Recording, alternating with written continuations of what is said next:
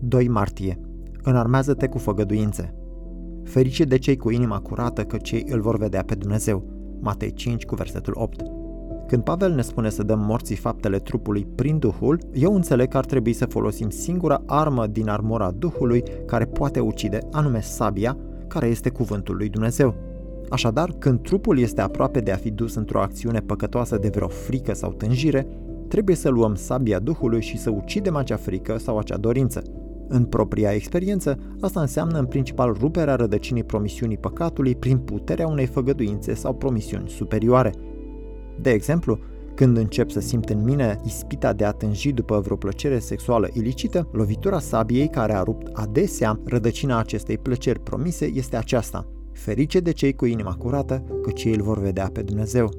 Îmi aduc aminte de plăcerile pe care le-am gustat văzându-L pe Dumnezeu mai clar dintr-o conștiință nepângărită și mi-aduc aminte de scurtimea, superficialitatea și natura opresivă a gustului plăcerilor păcatului și, în felul acesta, Dumnezeu a ucis puterea cuceritoare a păcatului.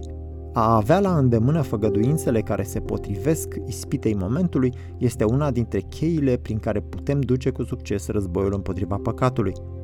Dar există momente când nu avem în mințile noastre un cuvânt de la Dumnezeu care să se potrivească perfect situației și nu avem timp să căutăm în Biblie o promisiune potrivită. De aceea, toți trebuie să avem un mic arsenal de făgăduințe generale, gata de a fi folosite oricând frica sau dorința rea ne amenință cu abaterea de pe cale. Iată patru dintre făgăduințele pe care eu le-am folosit cel mai mult în lupta împotriva păcatului. În primul rând, făgăduința din Isaia 41 cu 10. Nu te teme, căci eu sunt cu tine. Nu te uita cu îngrijorare, căci eu sunt Dumnezeul tău. Eu te întăresc. Tot eu îți vin în ajutor. Eu te sprijin cu dreapta mea biruitoare. În al doilea rând, făgăduința din Filipeni 4 cu 19. Dumnezeul meu să se îngrijească de toate trebuințele voastre după bogăția sa în slavă în Hristos Isus. În al treilea rând, făgăduința implicită din Filipeni 3 cu 8. Privesc toate aceste lucruri ca o pierdere față de prețul nespus de mare al cunoașterii lui Hristos Isus, Domnul meu. În al patrulea rând și desigur cea din Matei 5 cu 8. Ferice de cei cu inima curată, căci ei îl vor vedea pe Dumnezeu. Adaugă constant la arsenalul tău de făgăduințe, dar nu le pierde niciodată din vedere pe cele câteva alese prin care Dumnezeu ți-a binecuvântat viața.